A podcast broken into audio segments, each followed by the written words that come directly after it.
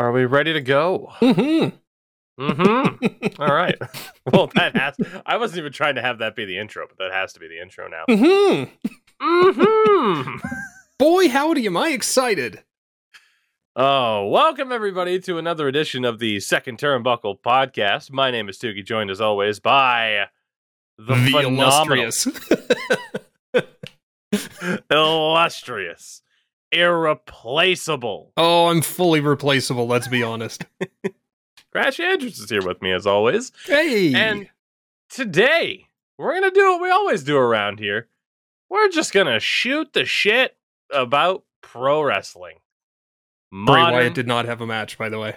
of the past. Bray Wyatt didn't have a match. We'll give out about that for the 16th week in a row. Yeah. I don't know if we've done 16 shows yet, but oh my god. Oh, it's gonna be it's gonna be a fun one, everybody, and I'm glad that uh, and thank you, by the way, that you uh, decided to join us for this one. Crash, as always, I got to start off by asking, how are you? Fantastic. You know what? Uh, I, I like being facetious when I answer that with fantastic, but it's actually been a pretty good uh, run of the past couple days. We went to the uh, Calgary Hitmen Teddy Bear Toss, which was a phenomenal game, phenomenal event as always. Hmm. And they did announce that there will be another Bret Hart night, so very excited about that. Uh, you can never have it. enough Bret Hart nights, you know. No. Uh, anybody who says a counterpoint to that can go screw right off. Um, We're, we're, we see you, Bill. um, no, you know, uh, everything, uh, the holidays, getting into the vibe, getting into the spirit, and uh, kind of just. The holidays are always like this mix of like stress and relaxation. And I'm trying to Mhm. find a little bit more relaxation than the stress. But the more relaxing I do, the less time I have. Like, we didn't build our backyard rink, and my son's really uh, on my ass about that lately. So, Ah, yeah, that'll happen. yeah, it'll be a it'll be a fun thing to do. Hey, hey, I better couldn't- question. Go ahead. How are you doing? I am also complaining that you haven't helped me build a uh, or build a backyard rink. Yeah, I'll be right there. As soon as I build mine, I'll be down there to help you with yours. It hasn't been cold enough. It's ridiculous. Are you serious? Dude, it, we have yet to have more than a dusting in terms of like snowfall. Oh wow.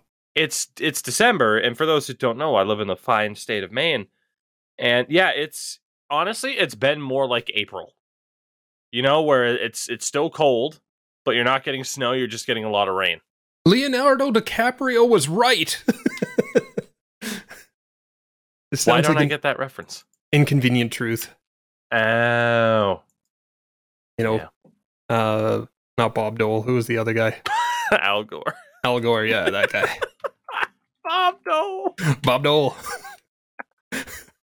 I loved Bob Dole holding his pen with his one hand. Oh, we just passed. I looked it up. He passed away December 5th of last year. So we just passed one year without Bob Dole. Shout out. Bob Dole. Things you never thought you'd hear on the Took or on the Tookie Take podcast. Where am Uh, I right now? On any podcast that I'm on, hockey or wrestling related, you didn't think you'd get a Bob Dole reference, but Especially from a Canadian. Yeah. You know Amazing. why I love Bob Dole so much is Norm Macdonald. mm-hmm. Bob Dole. amazing. Anyway, I'm doing pretty good. I'm I'm I'm with you there on that one where it's the back and forth between it not feeling like the holidays at all and trying to get into the holiday spirit. I um you know, as, as someone who is engaged to a music teacher that helps out with their uh you know, holiday concerts. Do you have to go? Oh, I'm the I'm the sound guy. I'm the audio Attaboy. engineer for her now. So I'm looking forward to that. You know, I'll probably pop on the old Boston Bruins Santa hat and uh we'll make the most of it. But yeah, so I think I think that'll help because nothing will get you into the holiday spirit like a bunch of children yelling. Out of tune. like a light bulb. You just see the distress on every parent's face of like, God, is my kid smiling? Okay, good, because I'm miserable. As a parent, those are not fun. Like it's cute when your kid's on stage, but then you want to leave. You just Yeah. don't want to be there for the rest of it. That is the general sentiment as as far as I've understood it. So it's a fun time. With that, and I'll I'll have a review. Uh, because it's it's Yes. split up into two, so when my Wednesday and Thursday are book solid. Yes. Uh, next podcast, we want reviews of the concerts. You got it. No holds barred. we want Zeus. Oh, Freaking Zeus. No holds barred reference. I love it. Oh God! Uh, only on this podcast will you hear Zeus and Bob, Bob Dole, Dole. mentioned within two minutes of another. Speaking of, uh, the the tiny tiny Lister was uh, the president in uh, the Fifth Element, so it all connects. Toogs. God, He's oh, also man. dead. It all it all connects. he is. I just looked it up. December tenth of 2020. So we're almost at the No. two years. Another anniversary. What the fuck? This this podcast, everybody, celebrating the life and times of Bob Dole and Tommy Lister Jr. Zeus, Zeus, cross-eyed bastard he was. or more affectionately known as Z Gangsta in WCW.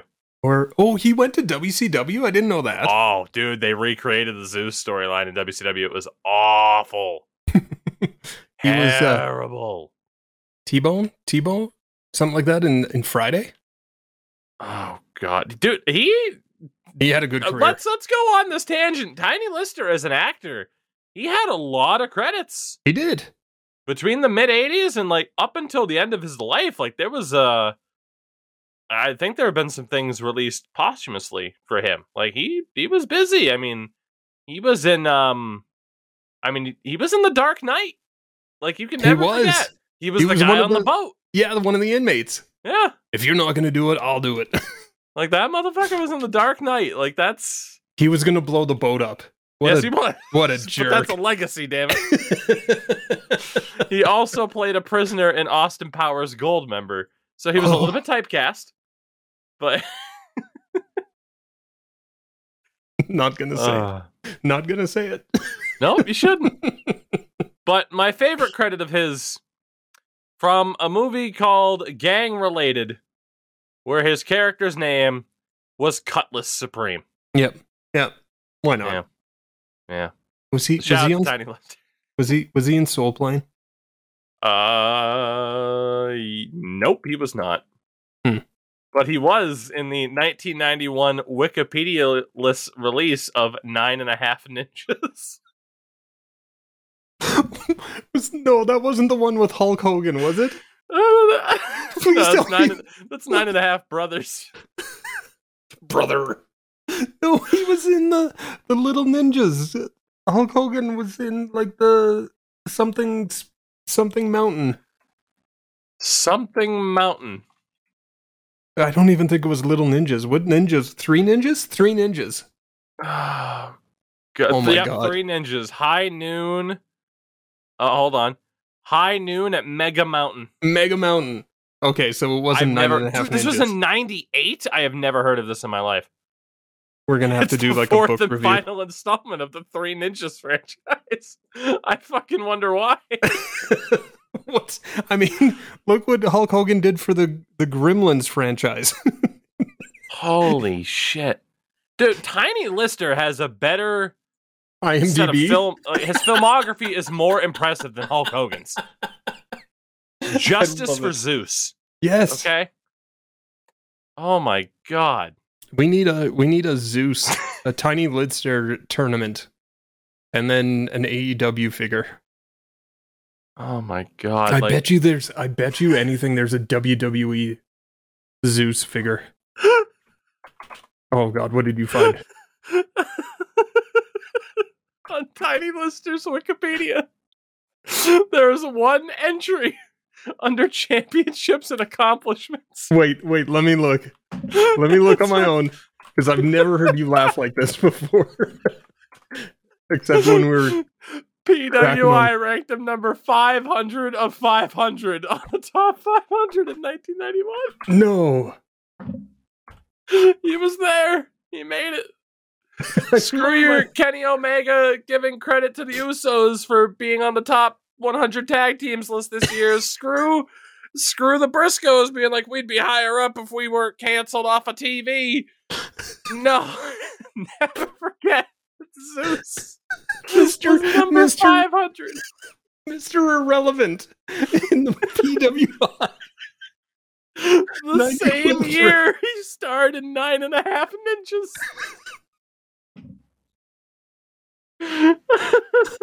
Oh my god. oh God!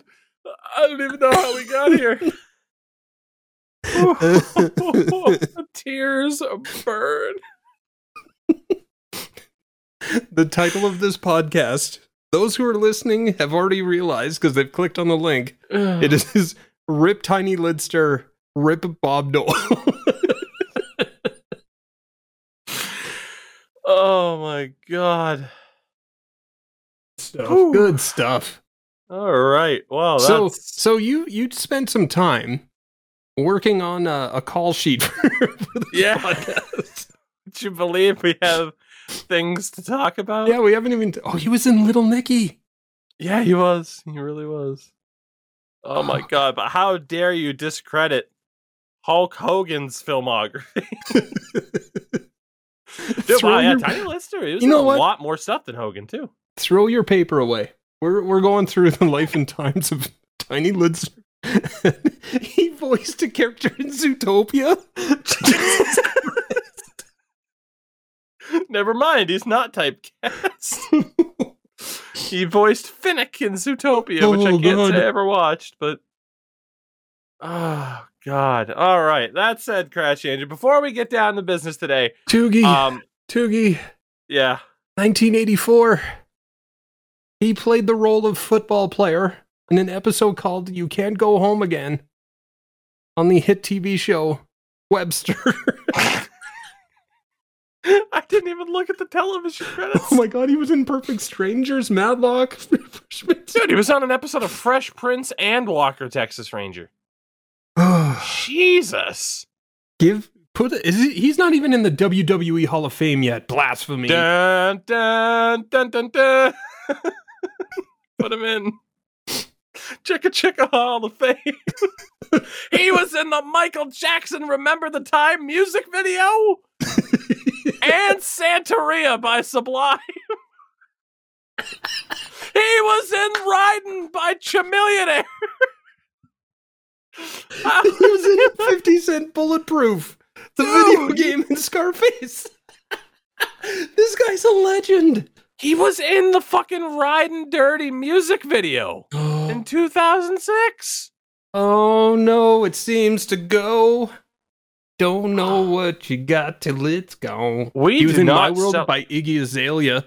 Put some We credit. do not celebrate Tiny Lister enough. Rest in peace. Good lord. Oh my god. See, this is what happens when I don't put out a tweet for the mailbag. Fuck the mailbag. Because then I get to rant about tests for 20 minutes.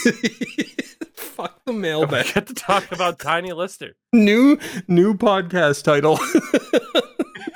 Fuck the listener. Who cares if Who Tiny? Lister pled guilty to conspiring to commit mortgage fraud? The man's a legend. Yep. Man's a legend. Speaking of legends, in my worst segue ever, um, on a more serious note, uh, Barry Windham. yes. Health Why issues. would you go- Why? Why? Read the room, Toogie. Jesus Christ. Speaking of dead people, Hard here's a- right. Hard right turn. whew, I'm trying to segue us out of this, okay? That's all I'm saying. Best of wishes to Barry Windham. Oh, Goddamn legend. It was uh, a shame to hear about the health issues that he's having. More so a shame, of course, as well to hear about uh, the fact that, yeah, he, uh, oh, there we go, knocking stuff over on my desk. Uh, more so, of course, you know, it's tragic too that, like, hey, here, ha- you're having these health issues. Also worry about money because America.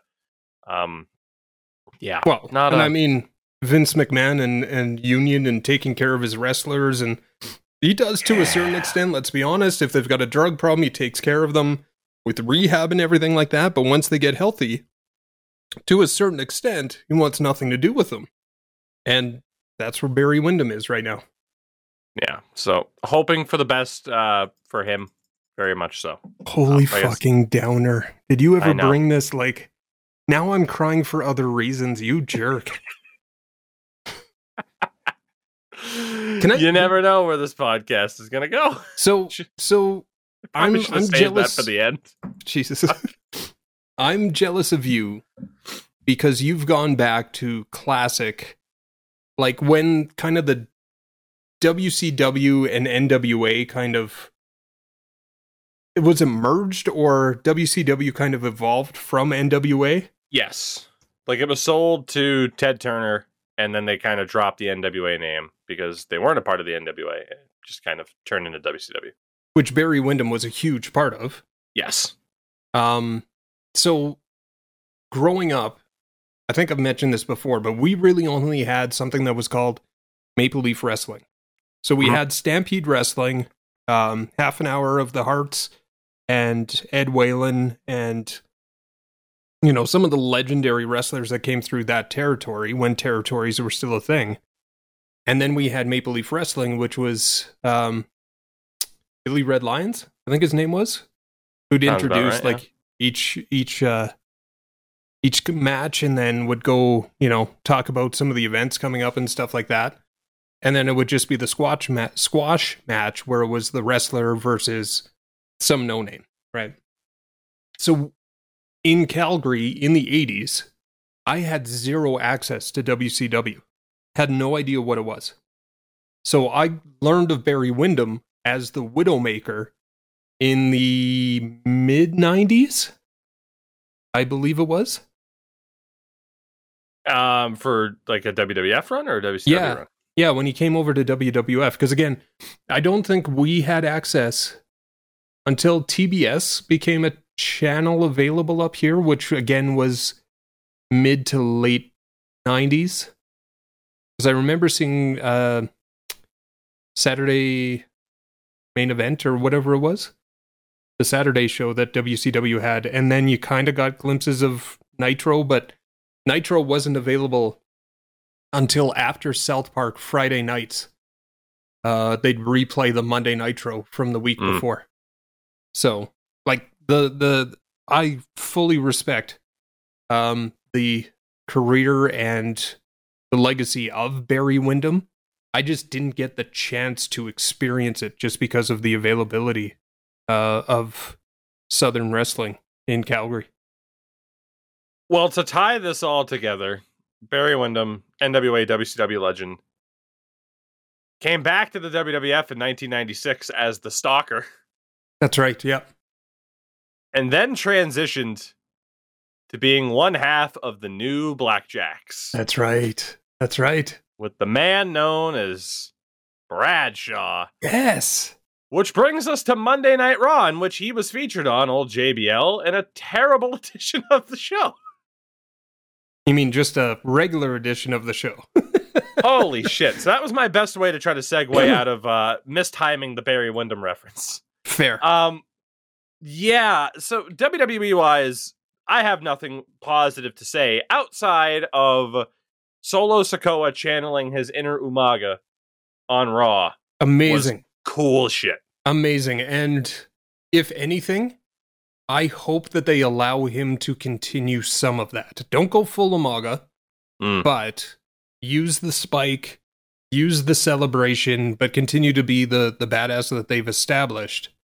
But a hundred percent. I saw the clips on Twitter and my jaw dropped with okay, good evolution for the kid. Good that's a good move. That's a good uh let him run with that and and I think that's that's something that he can really sink his teeth into and and further along that character.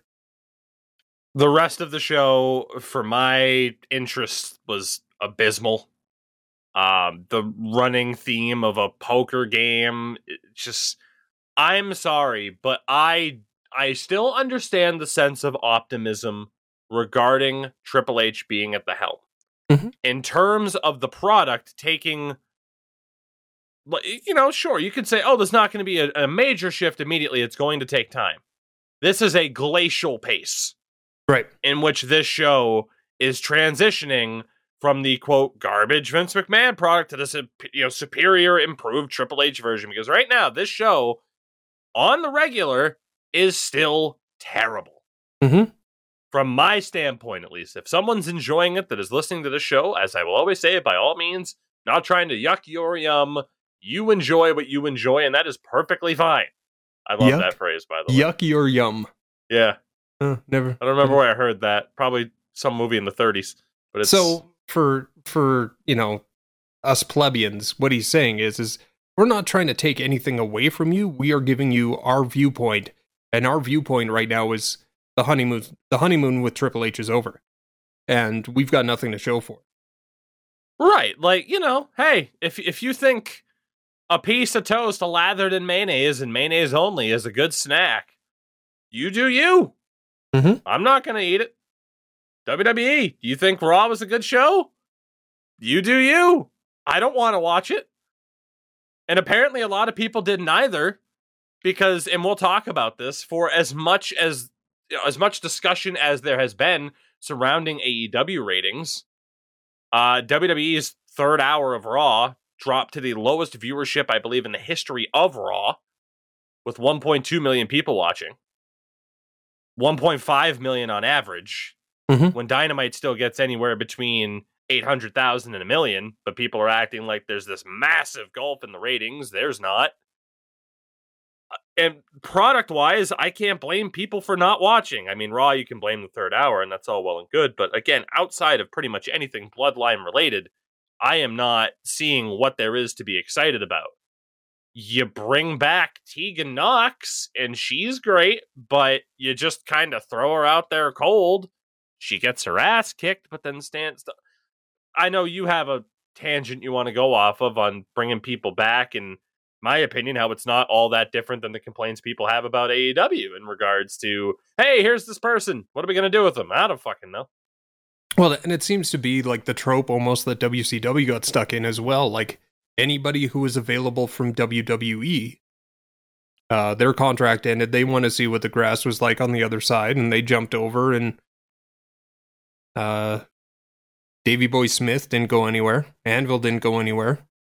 Hmm. Brother Bruti didn't go anywhere. Ah, Like- excuse me. He main offended a Starcade with Hulk Hogan.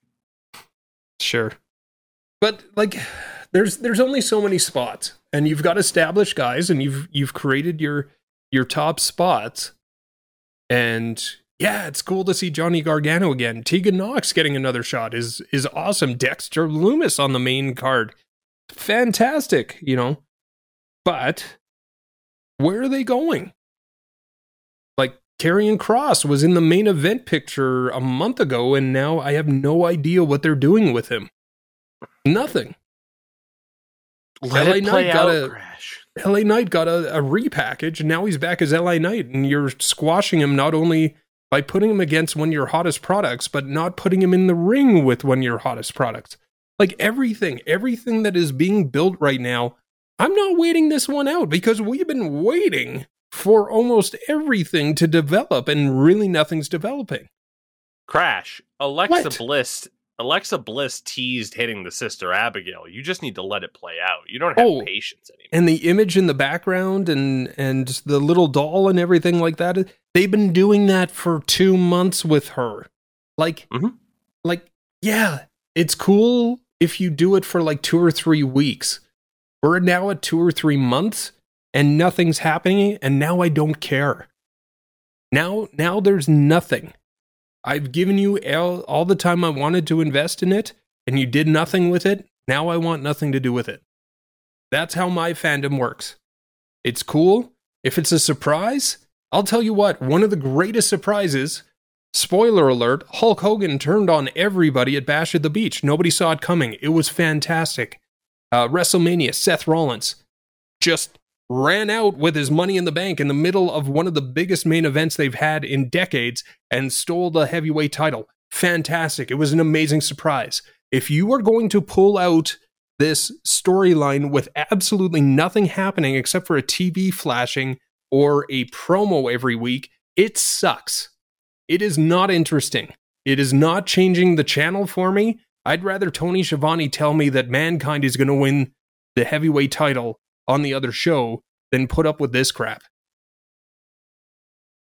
I can't Start. imagine we'll be talking too much, excuse me, about their product over the next month.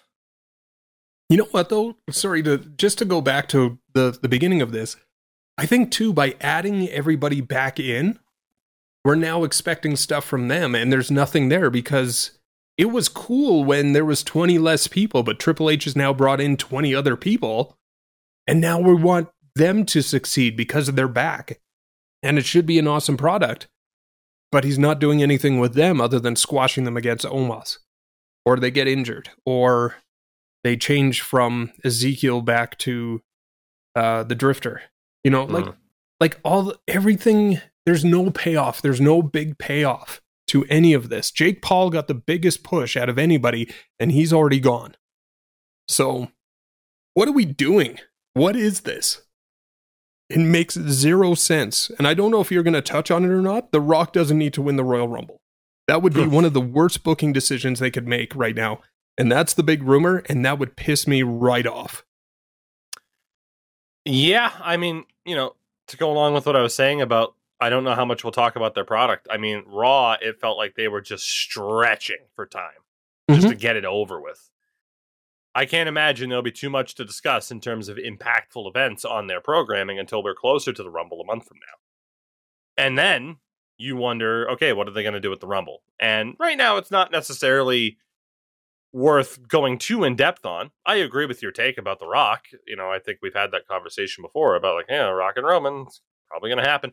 That's a very Vince thing to do as well. The Rock honest. could just show up. He doesn't need to be in or win or lose. He doesn't need to touch the Rumble. He just needs to show up on Raw. So does Roman Reigns. Roman Reigns needs to show up for a Raw once in a while, by the way, with two belts. I think that's one of the biggest, pro- I, and I've said it on this podcast before. One of the biggest problems is there's nothing to fight for. Mhm. Raw only has the U.S. title, technically the tag team title, and the women's title. But the tag team title, the Bloodline is more a SmackDown faction than they are a Raw faction. Hmm. And Roman Reigns doesn't show up for Raw. He's got a reduced schedule. Good for him for signing it for more money and less dates. There's no excitement for Raw right now. The problem is who are you going to have win the Royal Rumble other than The Rock? Because you have one champion. And if you're going to set up a match with that champion, it's typically through the Rumble. Right. If So someone else wins the Rumble, the what are they going to do? Are they going to go full Austin Theory and go after the US title? Did Batista need to win the Royal Rumble to have a shot at the heavyweight title at that at the uh, Daniel Bryan WrestleMania? I don't think so. I think if a legend of a certain stature, and I'm not trying to say that Batista is the same as The Rock, but a legend can easily um, come in and demand a certain match. Look at Goldberg. Goldberg's come in and Exactly. gotten heavyweight titles every time he's shown up. So Batista can't. The Rock can't. Like um John Cena, every time he shows up, he's got a high profile match. They've earned it. And their money. Every time they come back, we want to see them. And uh, you're right. That's why it's going to happen. But it's stupid. It is absolutely stupid. And The Rock's going to come in at 27 to 30 and win the damn thing. Just like Brock Lesnar loses his title, ends up getting the 30 spot, Hmm. and still wins the Royal Rumble. Dumbest decision at the Royal Rumble that I've seen in quite some time. Those two Rumbles last year were terrible. Outside of mentioning like, hey, Randy Orton, hopefully he's going to heal up okay from, you know, a back injury. Outside of mentioning stuff like that, I can't imagine us mentioning too much about WWE over the next month. There's Because- there's no I hate to use a Vinceism. There's nobody grabbing the brass ring either. There's nobody really who's making me watch uh Raw right now. There's no reason to watch it. And to a certain point, there's no heavyweight title. There's no, there's just, there's nothing. There's nothing tantalizing. There's no the man. I know she's back, but like she's already established. There's no, there's nobody growing and there's nobody really to be like, okay, I got to tune in next week to see what they do. There's nothing there. You don't have anything nice to say, don't say anything at all. And that might just be the uh, attitude that we take. Why, why didn't you tell me that at the beginning of all this? I've been super cranky about it. No, that's week. fine. I like the crankiness, but But there at is the nothing same there. That's why they don't have the ratings either. There's just there's nothing invested. Like uh, go back to Goldberg's run in WCW. That's why you tuned in week after week, and that's one of the reasons why they were winning. The NWO, you wanted to see how they grew. Now it, it got to a certain point where they grew too big. You know, let's throw that out there. But in the beginning, while they were trying to dominate and take over, you wanted to see what was going to happen next. So you tuned in. What's the reason to tune into Raw right now? Damage control? uh, I'll give them credit. I'll give I'm not trying to discount damage control because they're the thing that's keeping them above water right now. That women's division on Raw is the thing that's keeping them above water. Eh. For me too, just eh. You know? Maybe Seth? They're, like what what is it? What why do we tune into Raw? I don't essentially. Yeah. I didn't. There's nothing there to tune into. Hmm. There's It's there's- time. Let, let's see how this plays out. Yeah, that's that's the, always the answer. Let's see how it plays out. Don't worry about it. It'll work itself out. Have no fear. On the AEW side of things, things aren't perfect there, and we'll talk about that too. The biggest story of this week, though, is undoubtedly the news that one William Regal is heading back to the. WWE. So last podcast we talked about this, and I want to clear this up really quick because there's been some interesting stories. I don't know if you were going to touch on them or not. We talked about how his contract was up. Uh, but then a report came out that said that he actually had a three year contract. Uh, but now there's a story that's going around that he actually had an out clause if Triple H took over as one of the leaders of uh, WWE, and he actually activated that. Now, again, we're two bros, whatever, buddies that are just running a podcast out of their basements, their basements, not their parents' basements, mom.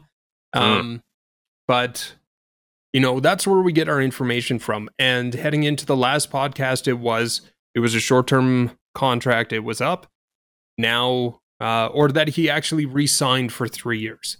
I think was the story we were going with with the last podcast. Sounds like his contract was actually three years, and he had an out clause due to Triple H taking over at WWE, and he has taken advantage of that. Whether that's true or not, there's no 100%, and I don't think there's ever going to be 100% on that. But that is the the story of the day is that's why he is jumping back to WWE at this point. you know, obviously from a like person to person point of view, it's like, hey, cool. That's where he wants to be. Cool. For AEW, you know, if it was a clause or if they just decided, eh, fuck it, you know, you want to go, go. Whatever. He's gonna end up where he wants to be. I do think AEW got a good amount out of Mhm. him on as an on-screen character. I It was cool to see him over there. Yeah, I mean, it, it was fun, right? Beyond just like what he's done on NXT for the past couple of years, that type of thing. Right. Um, you know, could the Blackpool Combat Club have gone a little bit further? Sure. Underbooked. Would it have been nice to see what a Regal MJF partnership could have been long term? yes. Sure. Yes. At the same time, I personally at least don't hate how they handled things. Like I get that, you know, in a you know, in a better world, you'd have a proper amount of time, which to most people means more amount of time, to further explain the idea of Regal costing Moxley the title. But I do think they did a pretty good job of it to essentially kind of showcase that in a character sense, MJF, I don't want to say necessarily outsmarted Regal, but essentially used Regal to, you know, do what had to be done to get that title, which is essentially the story that they played was that he, you know, Regal's like, ah, I'm going to challenge you to to be the the the most villainous version of yourself. And what better way to do that than to side with the villain and immediately stab that villain in the back? Yeah. Or in this instance, punch him in the back of the head with brass knuckles. No, I, I I absolutely agree, and I think that that may have been a better storyline heading into uh, what we ended up getting, as opposed to a one-off to the next show, which you know, like the I I actually would have liked to have seen that happen earlier. That Regal actually walked to the ring with MJF heading into his his heavyweight title match. Mm. You know, and and let that grow. Even if the payoff with the, was the same, where you know MJF won the title and still screwed him over at the next show or two shows afterwards, fantastic. That actually would have been a great storyline. He got what he needed, and and got rid of Regal, which to an extent he did. But I agree with you. I would have loved to have seen more MJF and Regal together, and and we just didn't get that. You know, to me, it's almost just another notch on the. Well, the story we were trying to tell got cut short for reason A, reason B, reason C, which has kind of plagued AEW this year for a variety of different reasons. Yeah, That you're not wrong. that said, a lot of talk about MJF's promo, which I agree wasn't one of his best and was a bit drawn out. How do you feel about the criticism of him mentioning WWE in a lot of promos? Because the term Bush League has been thrown around a lot. And I don't want to just necessarily relate it to the 90s and just be like, you know, almost like if we were talking about gaming. Oh, back in my day, the COD lobbies, you wouldn't have survived. I don't want to do that. Just be like, oh, back in my day, WCW, they took shots at WWE all the time. You wouldn't have survived. I don't want to do that. But how do you feel about him referencing the WWE so much? Because for me, it's, you know, whether or not it's accurate or not, for the longest time, it was the idea of like, hey, one of the biggest villains in AEW storylines happens to be the other company. Right. Who's the most watchable guy on AEW right now? To me, it's MJF. Fair. A hundred percent. And you could make the argument of Kenny because Kenny Omega back, um, the Elite's back. You could make that argument. For me, it's MJF, and it's been for months since he returned. He has been that reason to tune in. And I mean, we're we've talked. I don't think there's been a week where we haven't mentioned him. I could be Mm. wrong, but whatever he's doing is newsworthy as far as the world of professional wrestling goes. So I think his storyline too over the past couple months, if he didn't talk about WWE, it would be like they were sweeping whatever they have done under the rug. And I think he's the only guy in AEW where they're really doing everything right long term with the character. Now, let's see what the elite does next week. Let's see what the what they do long term with whatever's happening with CM Punk. Mm. But MJF apparently got a great payday to stay to be a character on AEW. A current, which he had a contract. But him and Tony Khan have worked everything out. His contract still ends in two years, as far as I know. So, could he still go to WWE? Absolutely. Is he playing that character better than almost anybody since the summer of CM Punk? Arguably WWE, but definitely ROH? Absolutely. He is playing the guy who could jump teams at any time or when his contract's up, and I think it's fantastic. I think it blurs that line of of professional wrestling and IRL. And I, as we talked about in, in previous podcasts, I think wrestling is missing that. Is he doing it to the level where it is changing the game? No. But is he doing it enough to be tantalizing and the the reason you turn you tune in to AEW? Absolutely. So I'm good with it. I'm okay with it. Um Christian does it every once in a while. You know, just to kind of prove his points. He talks about wrestlers that didn't have a chance to go to AEW, but he also brings up his history and and talks about it. I just think that AEW or sorry, that uh uh that the champion that MJF has got a bigger platform and a bigger spotlight therefore people see more of it and that's kind of where I think people have the issues with him doing it. You know, I think when some people hear him bring up the idea of I'm going to leave, like, I, I can say, you know, I, I can say I see the standpoint of like, oh, he's framing it as in it's this better place to go. At the same time, I feel like their way of trying to get crowds to actually boo him is to say, I'm going to leave. Because the standpoint is, well, this isn't a better place. So it's this really fine line Right. between just how it's being framed. I wouldn't label it as uh, it being uh, Bush League or anything like that to mention WWE or leaving WWE, but I can see why some people would see it as the way he's framing it can be read as, well, this place is better, which is why I'm going to leave. But also from like a meta perspective within the heel turn, you could sit there and say, he's trying to essentially like chicken shit his way out of AEW to go get more money. Like, you know, there's just so many different ways to look at it and to break it. Yeah.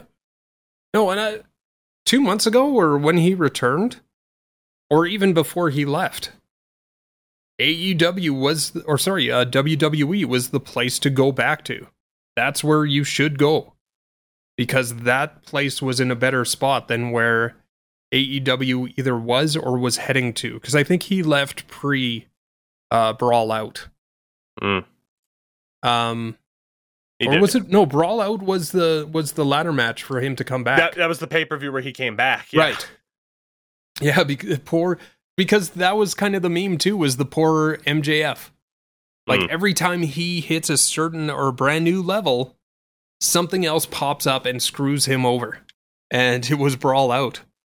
Um I don't know if that character works as much cuz we just spent 20 minutes crapping on on WWE.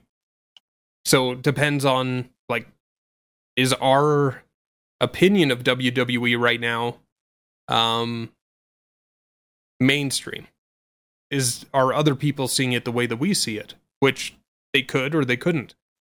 But it's not as good a product i think aew's finally kind of getting their wheels under them again and and moving in the right direction whereas wwe is falling apart so is the guy who wants to jump to wwe really making the right business decision when that's his character is making business decisions. So I think he's got to be careful with that. You know, at a time too where, you know, like there's some good things for AEW. You know, Hangman's back. He's going to have a rematch with Jon Moxley from the looks of it, which is going to be awesome. Uh, Ruby Soho came back on Dynamite, which was awesome. But, you know, hey, call a spade a spade. Dynamite ratings have been down the last couple weeks. Uh, Rampage is not doing well from that perspective. And there's, you know, the general complaints about booking that I can't necessarily disagree with. You know, we've talked since this podcast started, and obviously it was a conversation beyond that. Ring of Honor and how that's affected things, and over reliance on title matches, which I can't disagree with. I mean, this week it's like, hey, here's FTR and the acclaimed. Here's a TNT title match with uh, Samoa Joe and Darby Allin. Both going to be really fucking fun matches, I presume. But you know, but I I wouldn't say either company right now is doing as well as you would expect them to. My That's issue with WWE is that that bar is fucking low in which you know the, the bar set by the Vince McMahon era at the end of it was so low and is so low to step over, yet still somehow you're stubbing your toe. Right. Whereas AEW, they set the bar really high when they were at their best, especially around this time last year. Punk's in there, things are going well. That, you know, things can be going okay. And the internet discourse is this company's falling apart. It's just a weird time. Yeah. No, I've got no argument. And I mean, I mean, even look at how we are handling things. Like last week, we were comparing things to a 20 year old um, promo that Shawn Michaels did after the screw job. Like, not even the night after. Like, that was years after the screw job, and he still brought it out of his back pocket. Like, we, when you got into wrestling, I think it was just uh, like right at the end of Attitude Era. Um, so as a I child, Yes, you Uh, were talking about like how The Godfather was one of your first memories, wasn't it? something like that. Yeah, like Yeah. around 90, 98, 99, I have vivid, rem- vivid memories Right. from so that time as a wrestling fan. that was right in the middle of Attitude Era. That was right in the middle of, or close to the end of WCW's reign, because then Russo would go over. Like, I'm just even thinking about NWO 2000. Like the 2000s were Hmm. Don't think about that. That's a No. bad thing to think about.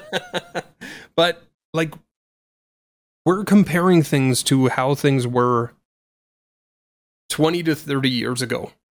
Like we we as fans want the best product and we have seen the best product and we're not necessarily getting the best product.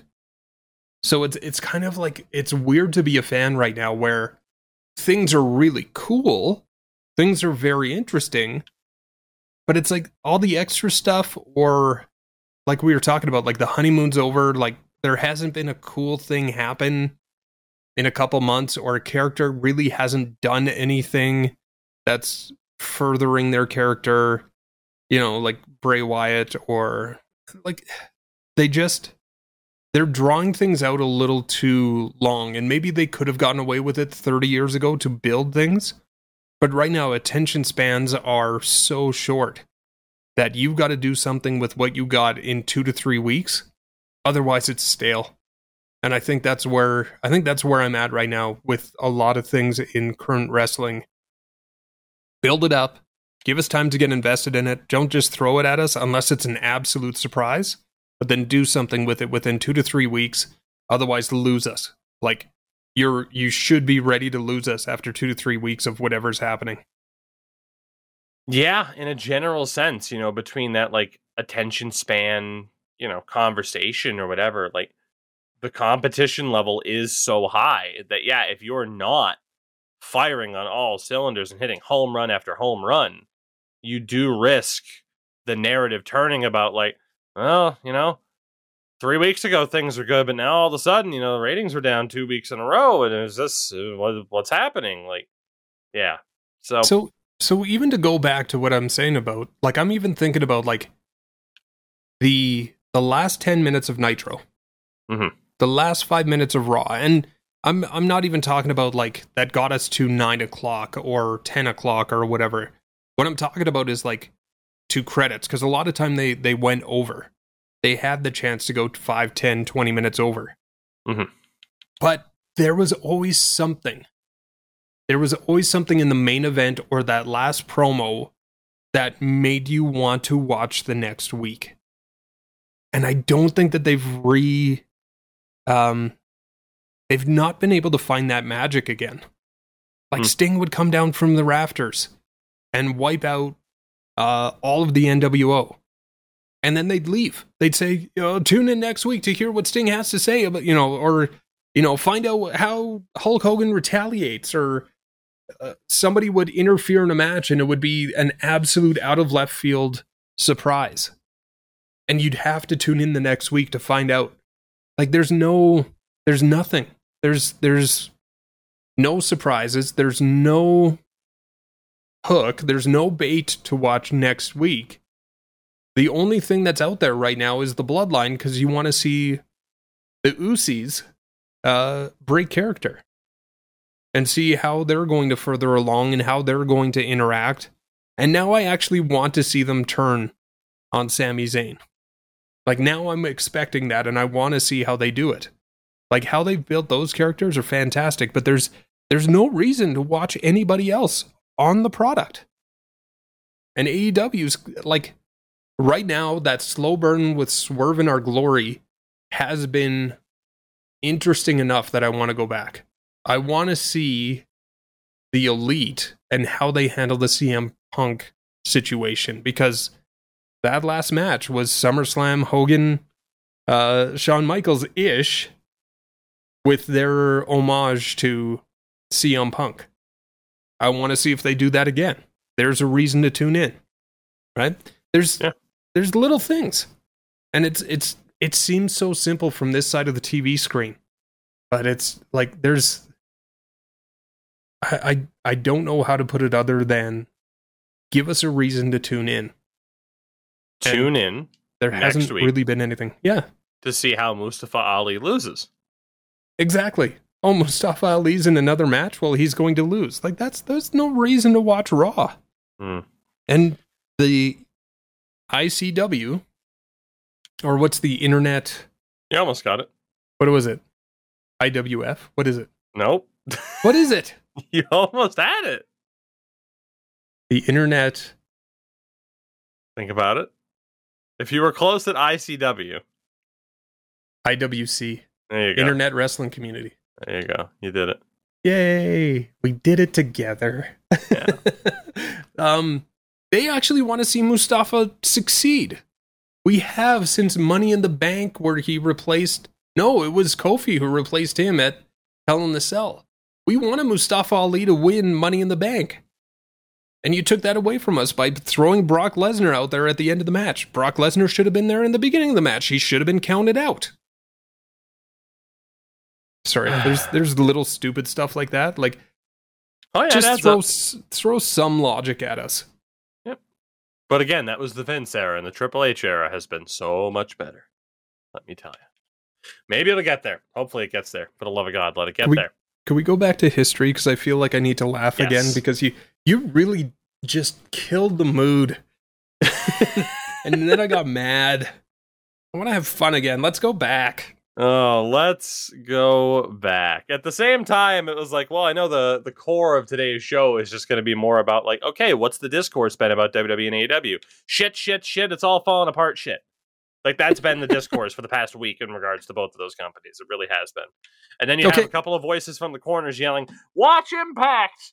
Can you hear me? Watch Impact!" Let me let me ask you this, just based on all of that. What I I I- I'd actually love to do this at the end of every episode. Out of the two major guys, because they seem to be the head to head right now. They're not on the same level yet, but they seem to be the head to head. Are you more AEW or are you more WWE at this point? Oh, more AEW easily. and, and that's current product. I'm not talking about Yeah. like past or because I I know you you you bring up the past and everything, and that's not a bad thing. But like current product right now, you're AEW. Easily. Okay. The only thing, literally the only thing that WWE has going on that even slightly interests me is the Bloodline stuff. I- And while there are NXT, or while I was going to say uh, NXT is not even a factor for me at this point, while there are AEW shortcomings for sure, they're not enough to have me sit here and engage in these discussions about how the company's dying because Dynamite had a bad rating of 800,000 instead of 900 or a million. Right. You know, like it's just there's there's not enough negative for me to do that. At the end of the day, like I'm still watching it, I'm still enjoying it. That is what it is. Where am I investing my time? It's AEW too. Like they Yeah. they just seem to want to. I don't want to say cater to the audience, but they want to um make a more enjoyable product like a more like there's a uh, as i said there's reason to tune into aew right now than there is um to wwe For the history side of things, admittedly, it's a bit of a light week. Unless, you know, we wanted to reference like w, uh, WWF's uh, UK only pay per view Capital Carnage, which was a terrible show. So I'm not going to talk about it that much. Uh, but the three main things that stood out we have 2004, 2012, and 2014. Since I didn't older. get to do the Doors thing earlier because I had to Yeah. try and salvage the show that I put into a nosedive by mentioning Barry Windham too early. What direction do you want to go? Uh, let's go older. Let's go. Uh, let's go. Uh, oldest to youngest. 2004. And on an, on an episode of Monday Night Raw, Lita defeated Trish Stratus for the WWE Women's Championship. It was the last time that a women's match main evented Raw until 2016. Oh my gosh. So I got a story for you. Uh, also, uh, trailblazing, blazing, groundbreaking, and again, those two provided um, must see TV. Whether you were a fan of women's wrestling or not, they put on amazing matches. They really turned the divas, uh, or I guess it wasn't really divas at that time because it was still the the women's title. But you had like your Stacy Keeblers and you had your um, yeah, that term was very much around, especially with the SmackDown women's roster, kind of like you were mentioning, Right. the, the Torrie Wilsons of the world. Yes. Like you had good looking women who got into the wrestling ring but were not wrestlers. Yes. Lita and Trish, not hard on the eyes, but holy hell did they put on amazing matches and they put their bodies on the line uh, almost to the point that it was good that we had both of them in that era because we lost one of them to injury. It almost felt like every time they got together, and it wasn't because they were reckless or endangering each other. It's because Mhm. they wanted to set the bar that much higher. And then there'd be injuries. So the other one had to carry the ball for a bit. And they did.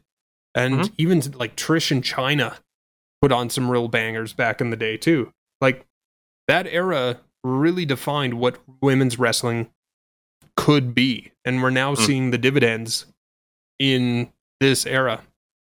But uh, they actually showed up at a uh, at a Calgary uh, comic and entertainment expo, and uh, I put my foot in my mouth asking them why uh, uh, why they were called Team Bestie, and they turned the tables on me and they're like, "Well, why do you think uh, why do you think we're?"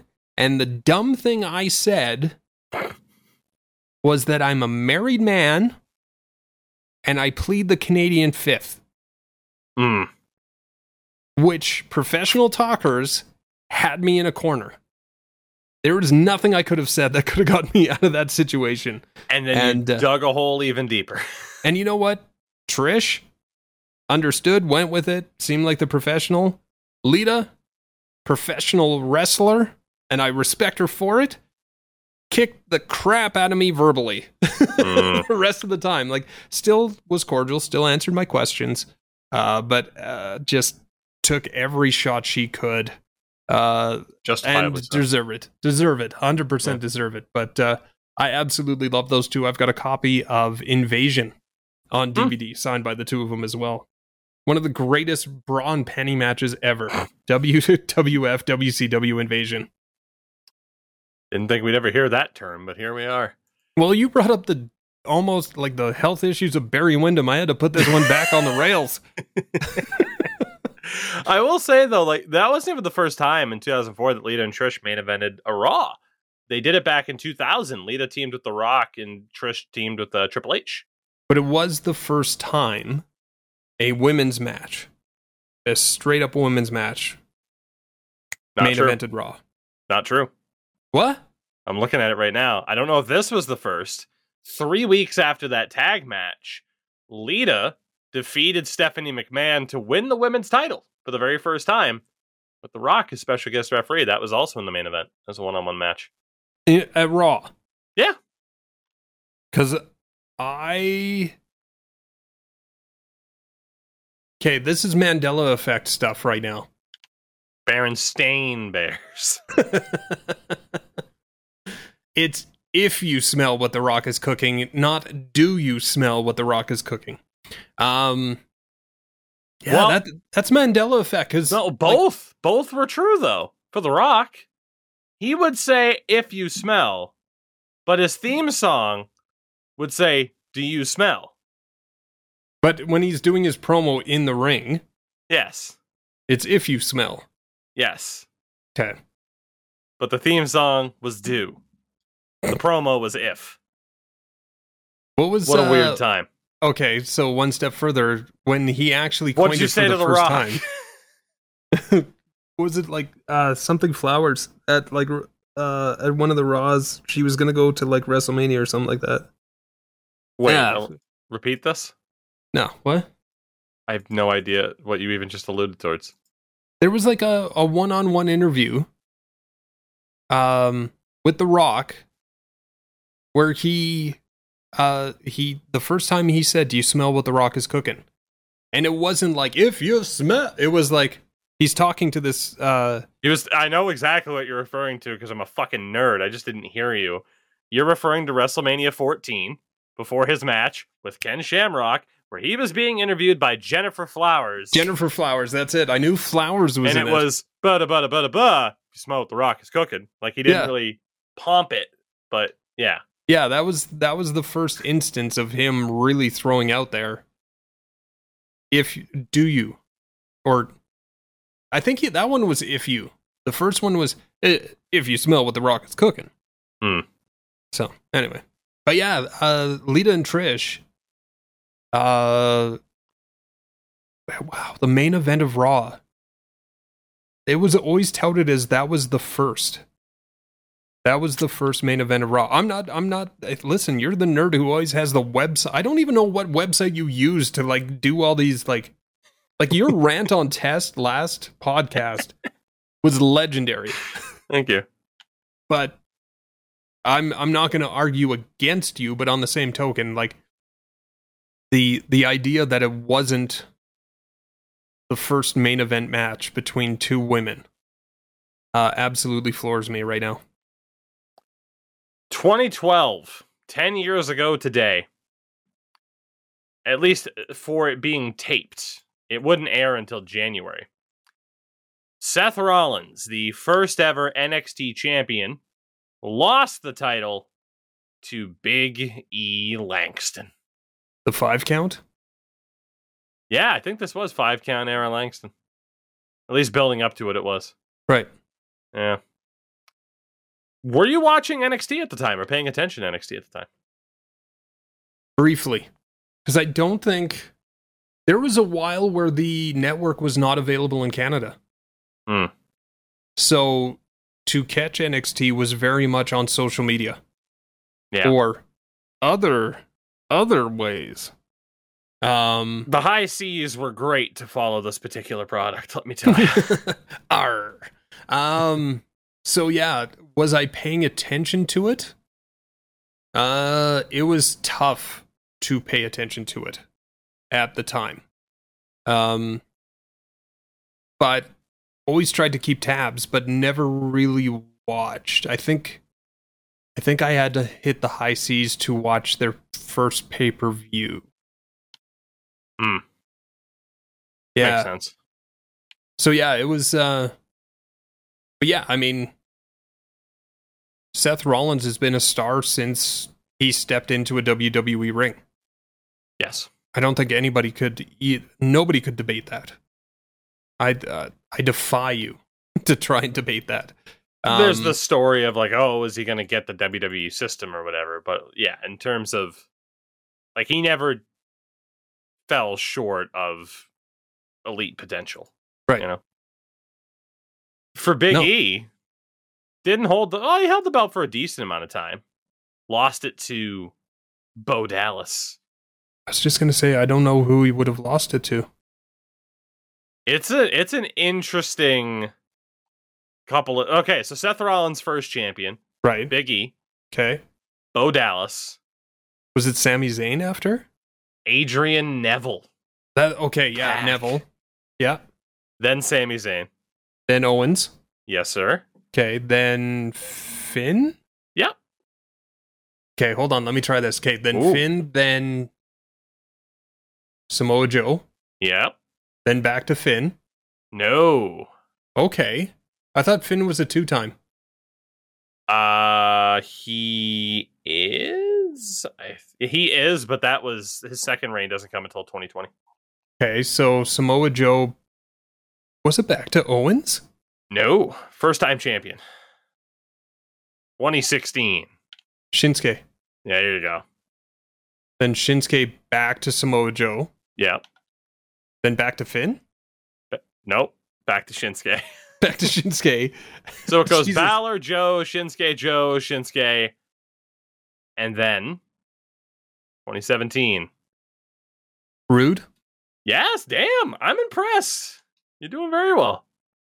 Then Rude went to Andrade. You're missing one in between. Did was it um McIntyre? Yep. Then Andrade, off as you mentioned. And he didn't hold it that long because I think he got injured. McIntyre's reign was 91 days. And that was the birth of the uh, Undisputed Era as well. Yes. Yes. Okay, then it was okay. So Andrade, Yeah. Malakai. Yes. Damn. Very good, sir. uh, Malakai went to. Okay, I'm drawing a blank now. Hint. Hint. Uh, he's got a beard. he has a beard. Jesus. Was it back to Rude? No. First time champion. Oh, Tommaso. Yeah. Then Tommaso to Johnny? Vacant to Johnny. Gotcha. Back to Tommaso. No. Was it Adam Ciampa has it. Was it- Vacates it due to neck injury. yeah. Gargano. Two. Adam Cole, baby. Yes. Okay. God, you might actually go the distance here. this is like our sportical segment. I don't know how this happened, but I'm here for it. Okay, Adam Cole then to It was spoiled on Twitter. Oh shoot. A fellow AEW star. Who is he? Oh, um Keith. There you go. Keith Lee, Which then was um I referenced him earlier. Yes, you Uh, did. Karrion Kross.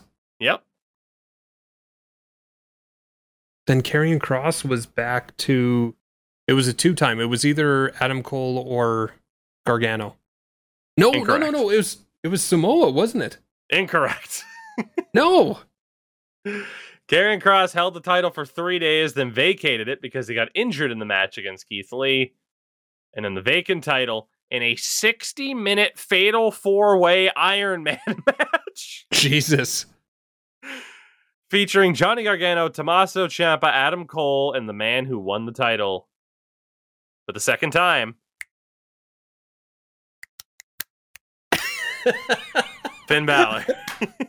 I wish we were doing. Oh, that's when he went back down. Yeah. Gotcha. Okay, so Finn.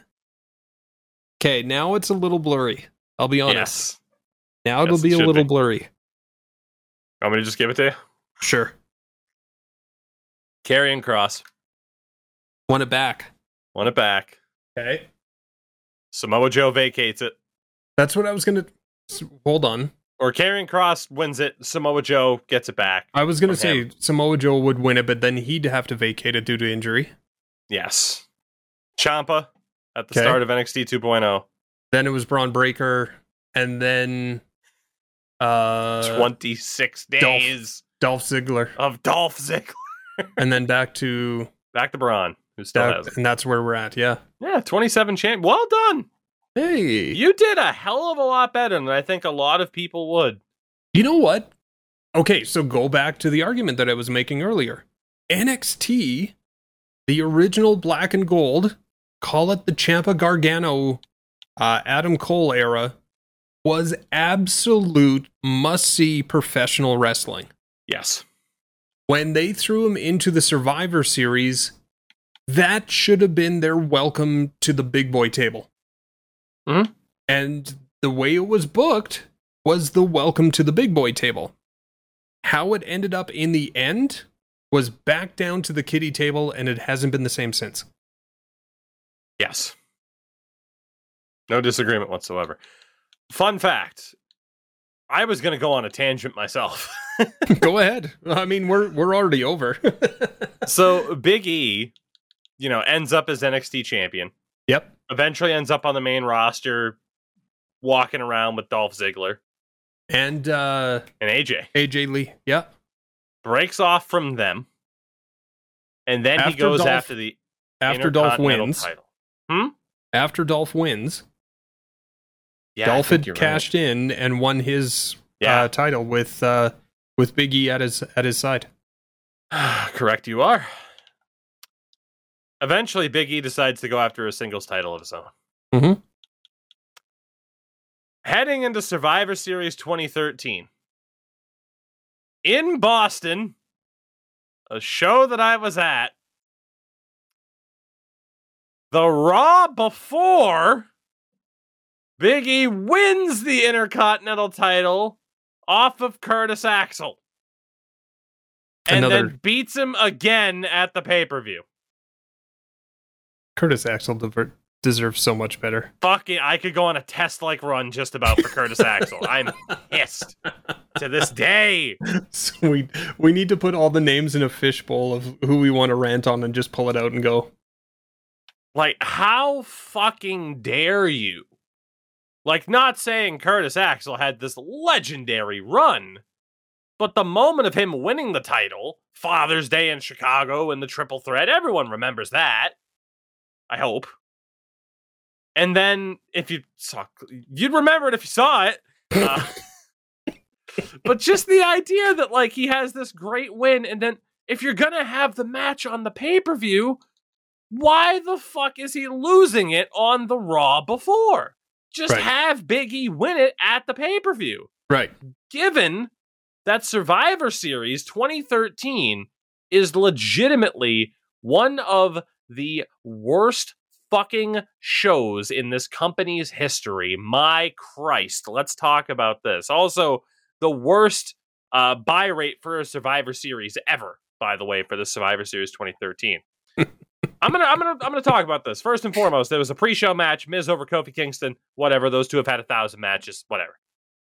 The Shield beat Cody Rhodes, Goldust, Rey Mysterio, and the Usos. Was it Cody Rhodes or was it Stardust? It was Cody Rhodes. Okay. Just for uh, clarification. Uh, should note the Shield were teaming with the real Americans of Cesaro and Swagger, who might we... just be a tag team on AEW television very, very soon. Which, to be honest, I know people are like, oh, Claudio should do so much more. Man, Claudio and Swagger reuniting wearing purple bucket hats. I'm fucking here for it. I don't even care. I, I like this hat. Care.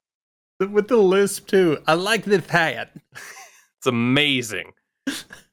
Then Big E beats Curtis Axel in a match that at that point nobody gives a fuck about because Big E beat him a couple days ago.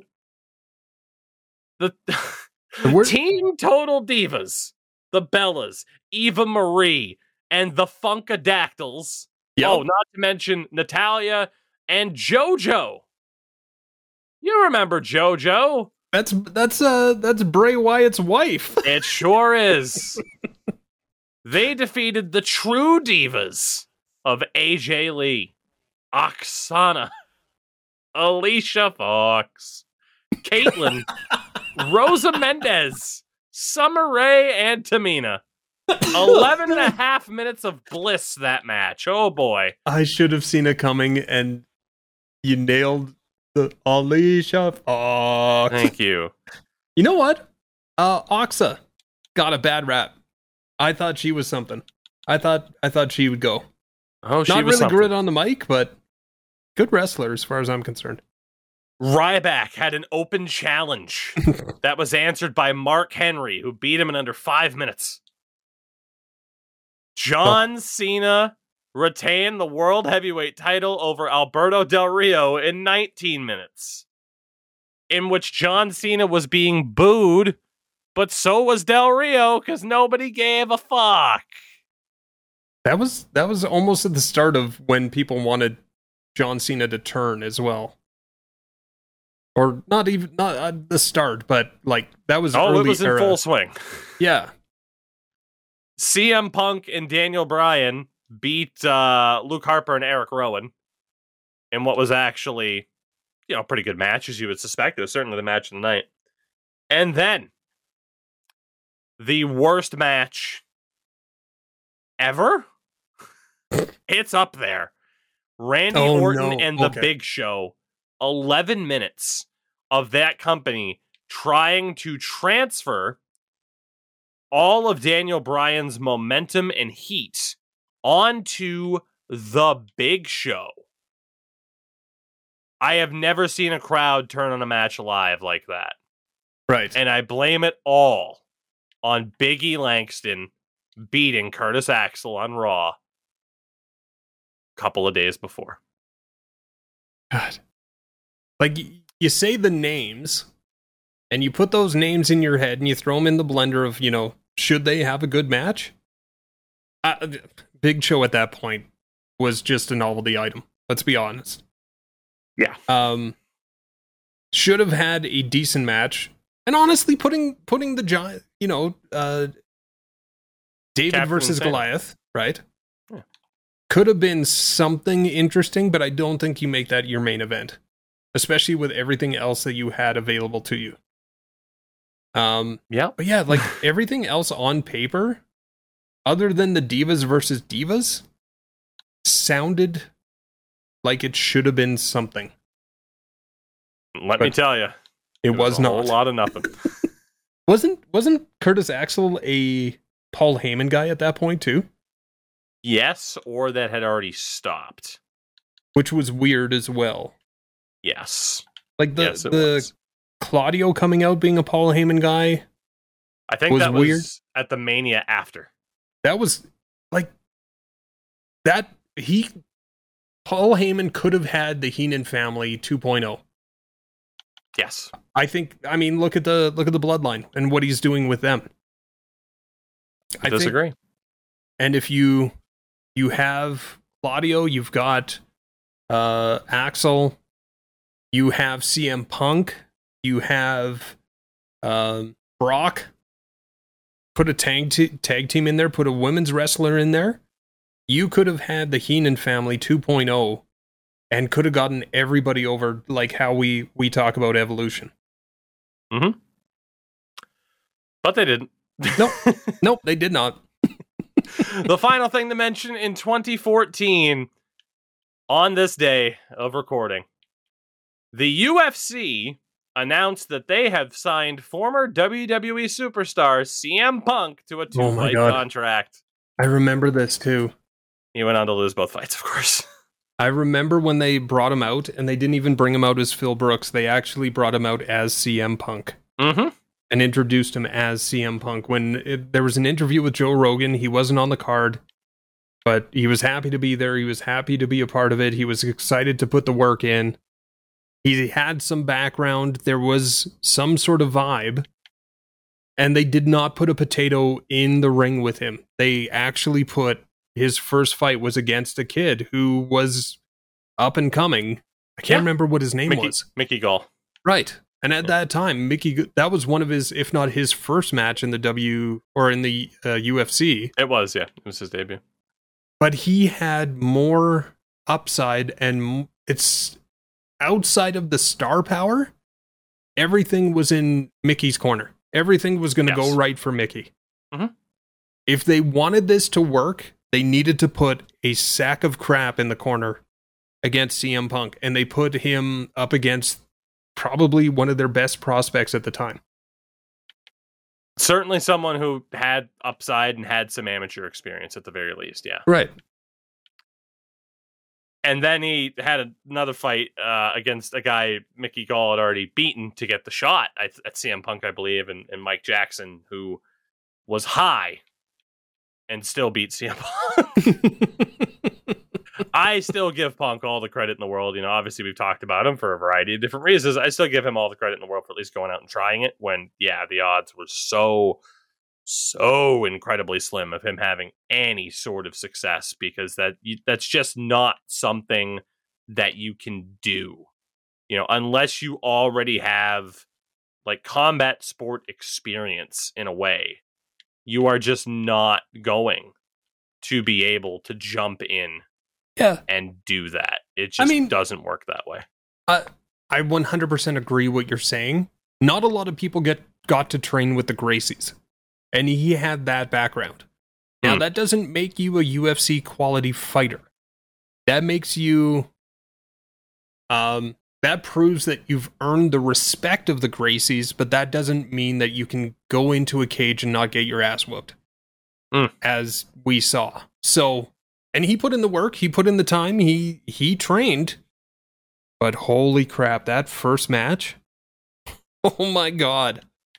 Uh Steph McMahon referencing it as well like if you guys keep up the CM Punk chants for another 30 seconds, you'll be going as long as CM Punk's first match. I think was uh, something the quote was was fantastic. It was so good. Ruthless.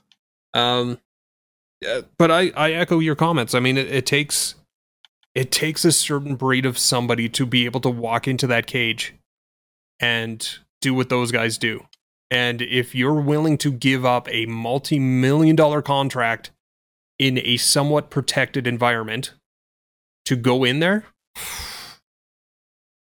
turns out he's a big douchebag, but you know, at that time, you you kind of had to respect the guy for his decision. So, with that, everybody, we will bring this week's show to a close. We do thank you all, of course, as always, for listening and supporting the podcast. Spread the word if you would. Think on certain apps, of course, there's still the whole leaving a review thing and all of that happy horse shit, I guess. I don't know why that's the, Again, the title is- came to mind. Where we crap on our listeners. I'm crapping on the process, you know? Only the process. We love the Right. listeners. oh, I Although, wonder. fuck the mailbag. Hold on a second. You you keep doing keep doing the links. I I had something queued up, and then now I'm thinking of something else. Fantastic. Well, as always, you can follow Mr. Crash Andrews on uh, Twitter at Crash underscore Andrews. The saga continues. Thanks for nothing, Elon. Uh, you can also follow him on twitch.tv forward slash Crash Andrews. Uh, you can follow me on both those platforms as well at Atugi24. And a friendly reminder on Twitch right now, we are going through a 23 day long charity event raising money for a charity known as Games for Love. They help provide uh, video games, video game equipment to hospitalized children all over the world. So, hey, you know, trying to uh, trying to give back and do a nice thing, obviously, to those that need those those brighter moments while we sit here and yell about wrestling from 10, 20 years ago, as It's we did. Very, Um, very cathartic.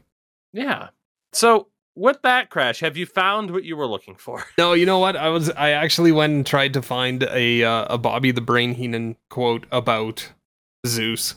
that would have brought it. How about full you find a. Zeus quote? Oh my god! About Bobby the Brain Heenan? Yeah, inverted. Oh, hold on. Give me two seconds. That's that's I, I don't know 5D if it's. chess right there. You know, I don't. I don't know if it's there. I, don't know. If there's anything that we know about Zeus, you could never get that guy to shut up on the microphone.